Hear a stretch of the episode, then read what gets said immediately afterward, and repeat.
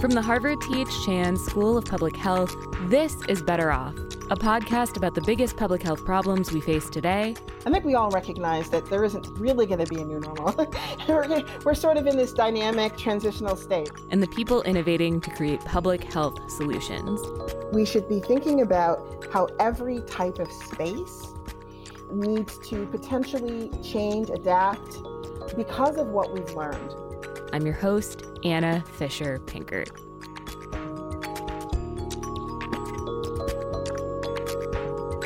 More than 16% of the U.S. population is over the age of 65, and that percentage is growing as baby boomers age. During the COVID-19 pandemic, seniors were the population most vulnerable to the virus. And during the earliest days of the pandemic, there was an intense and immediate focus on seniors' health and safety. The message was clear. Stay home, mask up, protect your elders. But there was less discussion about seniors' mental health. I wanted to find out what we can learn from the pandemic about what allows seniors to flourish and what challenges older adults face when it comes to mental health. So this week, we're Better Off with Olivia Okereke, expert in aging and mental health. Well, I think that the mental health challenges that older adults have faced during the pandemic have evolved in nature over the last year. Dr. Okereke wears a lot of hats. I am director of geriatric psychiatry in the Department of Psychiatry at Massachusetts General Hospital in Boston. And I'm an associate professor of psychiatry at Harvard Medical School and associate professor in epidemiology at the Harvard Chan School of Public Health. At first, she and her colleagues mostly saw seniors experiencing acute anxiety related to the dangers of the virus itself. But over time, that changed. What emerged over time were problems with grief, isolation, and loneliness as people experience losses, either in their family members because of other older adults who had been very hard hit by the pandemic in terms of deaths, or because of losses they may have experienced by getting ill and surviving, but surviving with impairments and changes in their function. And then, of course, the social isolation related to strict social distancing requirements, especially during the earliest phases of the pandemic. But there's an interesting twist in this story. There are some ways in which older adults are actually doing better than younger adults when it comes to mental health.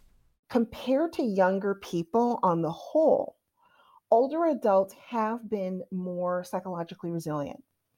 While anxiety and depression are clearly issues that people have been dealing with during this pandemic, compared to younger people, older adults have seen not as dramatic an increase in some of the mental health challenges of anxiety and depression that have been seen in young adults. So that is notable.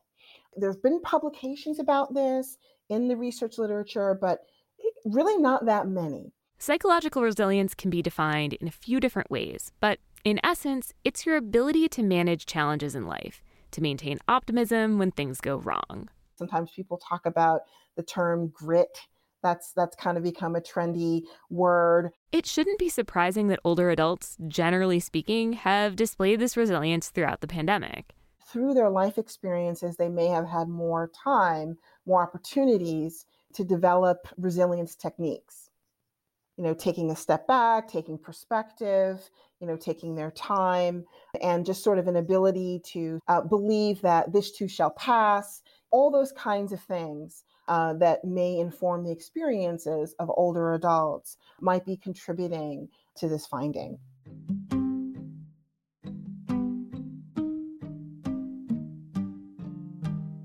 Last year, I heard a lot of stories that bore this out. Millennials, now in their 30s, were arguing with their 65-plus boomer parents to take the virus more seriously, to stay socially distant and wear masks. In March 2020, Guardian columnist Bridget Delaney tweeted, "In an unsettling reversal of my teenage years, I am now yelling at my parents for going out." But for many boomers, what might seem like a carefree or even careless attitude toward COVID was driven by a different set of worries.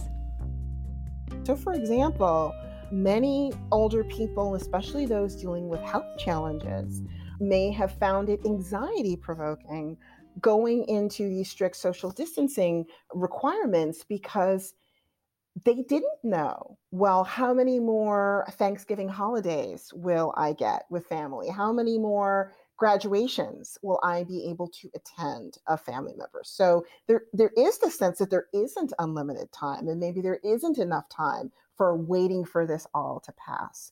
You know, so that is kind of balanced with, you know, some older adults kind of, you know, pulling on that sort of resilience of saying, you know, we can wait our way through this and it will pass. So, you know, you can kind of see both halves to that, that some people were experiencing a feeling of urgency around what was going on with the pandemic and how it was affecting their lives.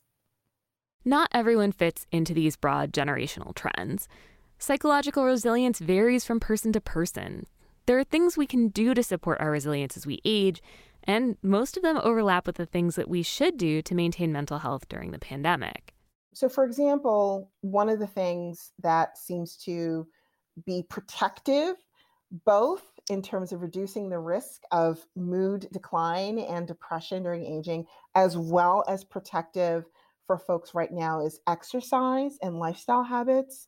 My colleagues and I have done a fair amount of work finding that people who participate more regularly in exercise are significantly less likely to develop depression in later life. And certainly one of the recommendations that we've been making for people to try to preserve mental wellness during the pandemic is trying their best to adhere to routines that involve healthy eating, exercise, and lifestyle habits, but in particularly physical activity. Another really big ticket item that also overlaps with some of the recommendations we've made during the pandemic is sleep. So we have seen that sleep disturbances, you know, difficulty with sleep is not just sort of correlated with poor mood. That if we study it carefully, and we've done some work on this with Harvard Chan affiliated investigators and others, we've seen that sleep difficulty is an independent predictor of people developing depression during aging. And certainly one of the recommendations in terms of self-care that we have focused on during the pandemic is regular sleep. In addition to getting plenty of exercise and sleep, we should all be engaging in more self-care.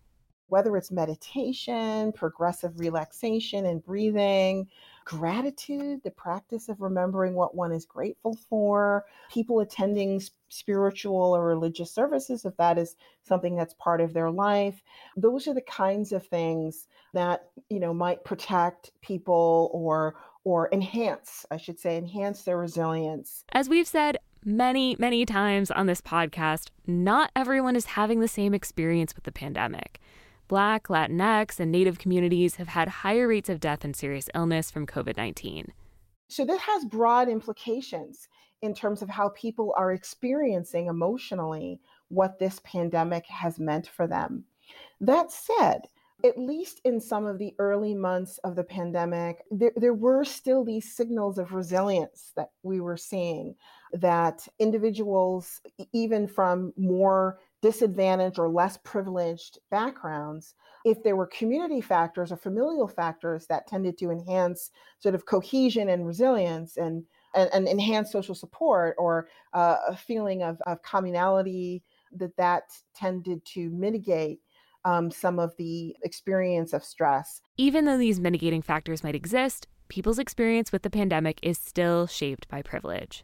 Anecdotally, I'm speaking about my colleagues, you know, in our group, but I can imagine this pertains to many people who care for older patients. We found in those first several months of the pandemic, there was not a single appointment that we would have where, even with all the other issues related to mental health specifically we were discussing, we wouldn't ask, you know, some questions about, tell us, how are you getting food? How are you getting meals? How are you accessing your medication?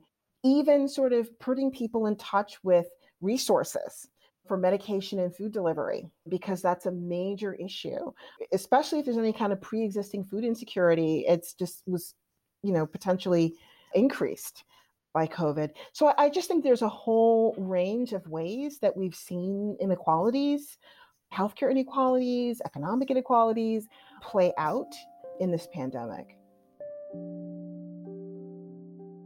Some patients also found it challenging to access care at all once their visits with their primary care doctors, therapists, and psychiatrists went from in-person appointments to telehealth. Minority patients were more likely to see a drop-off related to healthcare utilization because of maybe lower access to using video technology to do video telehealth. So it's just kind of like a lower proportion of those visits being completed using those platforms compared to, like, say, telephone or just missing appointments. Now, I thought the switch to telehealth would be solely a negative thing for seniors. I have trouble getting into my telehealth appointments, and I think I'm pretty tech-savvy. So I figured it must be harder for people in their 70s or 80s. But again, there's a twist. It turns out that telehealth has some unexpected benefits for seniors seeking out mental health care. There's some challenges to be worked out, but overall, it's made a positive difference in a number of ways. So access is probably first and foremost the most important way. So it can mitigate care disruptions. So even if people are not seeing us face to face in the office, we can keep the appointments going. We can keep the continuity going, because as you may know, and this is one of the earliest red flags that went out about COVID during the pandemic, there was such concern about people missing or delaying their routine care appointments and what that might mean down the road long-term in terms of secondary health consequences. That is yet to play out. We have to see what the long-term impact will be. But folks were definitely missing appointments or delaying appointments.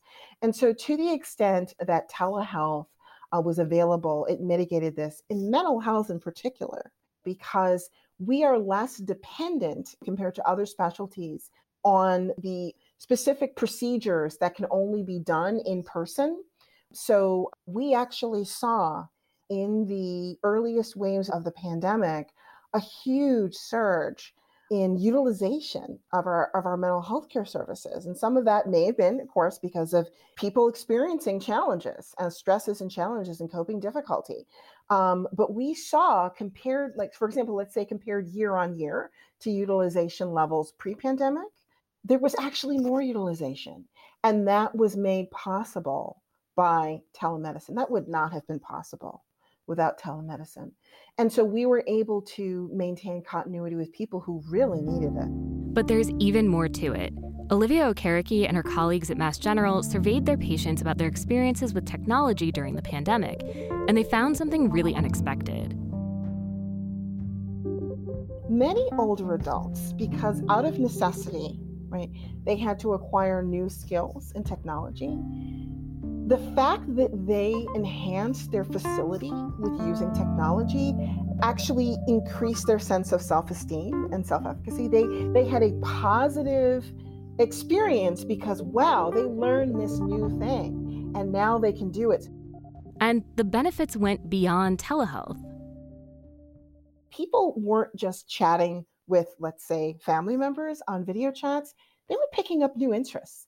They were participating in social clubs, but virtually. They were going to meetings. They were part of music groups, book groups, all kinds of things. They were even starting new activities, not just continuing the old activities, such as religious or spiritual services that had moved online, which was something they would have done previously, but they were participating in new things, perhaps aided by the sense of confidence that they got from being able to use these new technologies. So even though there was unevenness, right, there was inequalities in terms of access to some of these things, for those people who were able to mobilize it to any extent, it did seem for older adults there were these unanticipated benefits, and I think that's something we should continue to kind of look at. As a new parent, I also really enjoyed this change. I tried out a virtual embroidery class while my daughter took a nap. I heard one of my favorite musicians perform while I cooked dinner. I probably could have sought these things out before the pandemic, but they became more common in the last year and easier to find. What's unclear is whether these virtual communal experiences are going to stick around as we enter a new normal. As concert venues reopen, restaurants reopen, what happens to people who struggled to enter those spaces and navigate them in the first place? I think we all recognize that there isn't really going to be a new normal. We're sort of in this dynamic transitional state, right? It's this dynamic evolving space, and we're moving to a new place. And so it doesn't have to look like exactly where we were before pre-pandemic. And you do wonder about, you know, maybe some of these developments, these positive developments related to use of technology among older adults are something that can be preserved, because you can see the advantages of this for homebound older adults. A notable percentage of older adults who, for a variety of reasons, are largely homebound. And it's a source of isolation. It's a source of numerous challenges. And these changes that were brought about by necessity, by the pandemic and social distancing, may actually have a role moving forward in helping folks. As of July 2021, 88% of seniors in the U.S. have been vaccinated against COVID-19. This summer, while some are eagerly visiting loved ones and returning to in-person activities, others are anxious about variants or just having trouble adjusting. So if you know an older person who's struggling, how do you help? Well, I think we could kind of, you know, follow some of the same recommendations, interestingly enough, that we were using when the pandemic had first begun. So, for example, when the pandemic had started and many older adults were faced with having to use technology, right? Order things online, medication, food, groceries, whatever, things that they had not previously done. It will be important for friends, family, healthcare providers, anybody who's part of the support network of that person to help decompress the task load, right? I think a parallel process may apply here.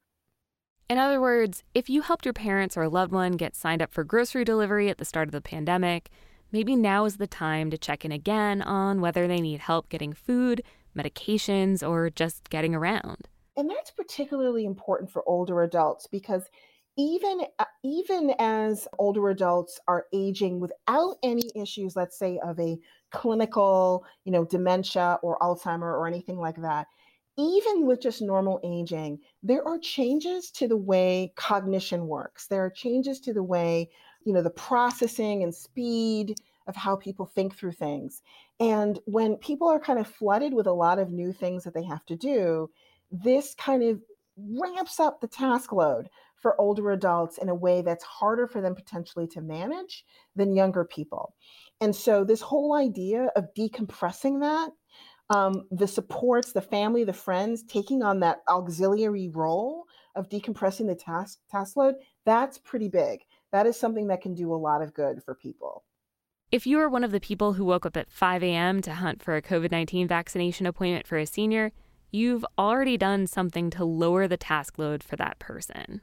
You can just imagine going to those sites and constantly checking or refreshing and seeing, you know, what's coming up. I mean, it's something that could be really overwhelming as just yet another thing that has to be done for an older adult who already is going to have, you know, just by nature of some of the cognitive changes that happen with aging, a little bit less tolerance of all the multitasking that would involve. That's a perfect example of the kind of thing that it seems small. Some things seem small, some things seem big, but, you know, all those things really add up in terms of doing a real benefit. Now, friends and family can only do so much. Over the last several months, everyone has had a lot on their plates, but people in caregiving roles have had a special burden. The pandemic has made it incredibly obvious that there are big gaps in how healthcare systems serve seniors. So in the home, outside in the community, the outpatient setting of healthcare, in the inpatient setting, we should be thinking about how every type of space needs to potentially change, adapt, because of what we've learned about how this pandemic has played out in terms of the mental health challenges. So if we go back to an issue we talked about earlier, access to healthcare, the amount that friends and family can help you get access to care is shaped by privilege too. Figuring out how to connect a loved one with the right specialists or get them to appointments, that takes time and resources. Essentially, what a lot of family and friends have done is they've been navigators, right? They've been de facto healthcare navigators, okay? And maybe what needs to happen at a policy level is that this becomes more formalized so that it's not left to chance that some people have more help than others in navigating this very complex space of using the technologies they need, getting online to check appointments, get vaccines. It should be less left to chance and perhaps more formalized what it is that these de facto informal healthcare navigators, which are typically friends and family, are doing. But the bigger issue of racial inequity in our healthcare system, that's going to take change at every level. I think another larger lesson learned in terms of policy pertains to the consequence of many years, many decades of insufficient attention to the true meaning of the racial ethnic inequities in this country. When you see it play out in the way that it did with COVID, this was catastrophic. You see threefold mortality rates. This is not something that's subtle, right? These inequalities just have broad and deep implications for health, mental health, for physical health. And there need to be structural changes to mitigate these health impacts of structural racism or structural inequalities, right, that played out in a terrifying way with the COVID pandemic. Vaccines are great. We're getting them mobilized and getting people vaccinated, but we are not out of the woods. So this is an evolving space, and I acknowledge that.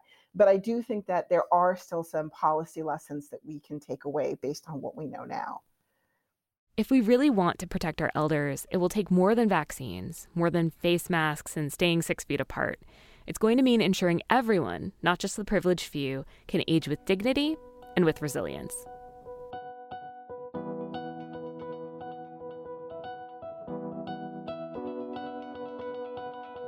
That's all for this week. You can find us on Twitter and Instagram at Harvard Chan SPH. Subscribe to Better Off in your favorite podcast app. If you like the show so far, rate and review us and tell your friends about the podcast too. We're Better Off with our team, Chief Communications Officer Todd Datz, Associate Creative Director Ben Wallace, and Production Assistant Brian Lee. I'm Anna Fisher-Pinkert, host and producer of Better Off, a podcast of the Harvard T.H. Chan School of Public Health.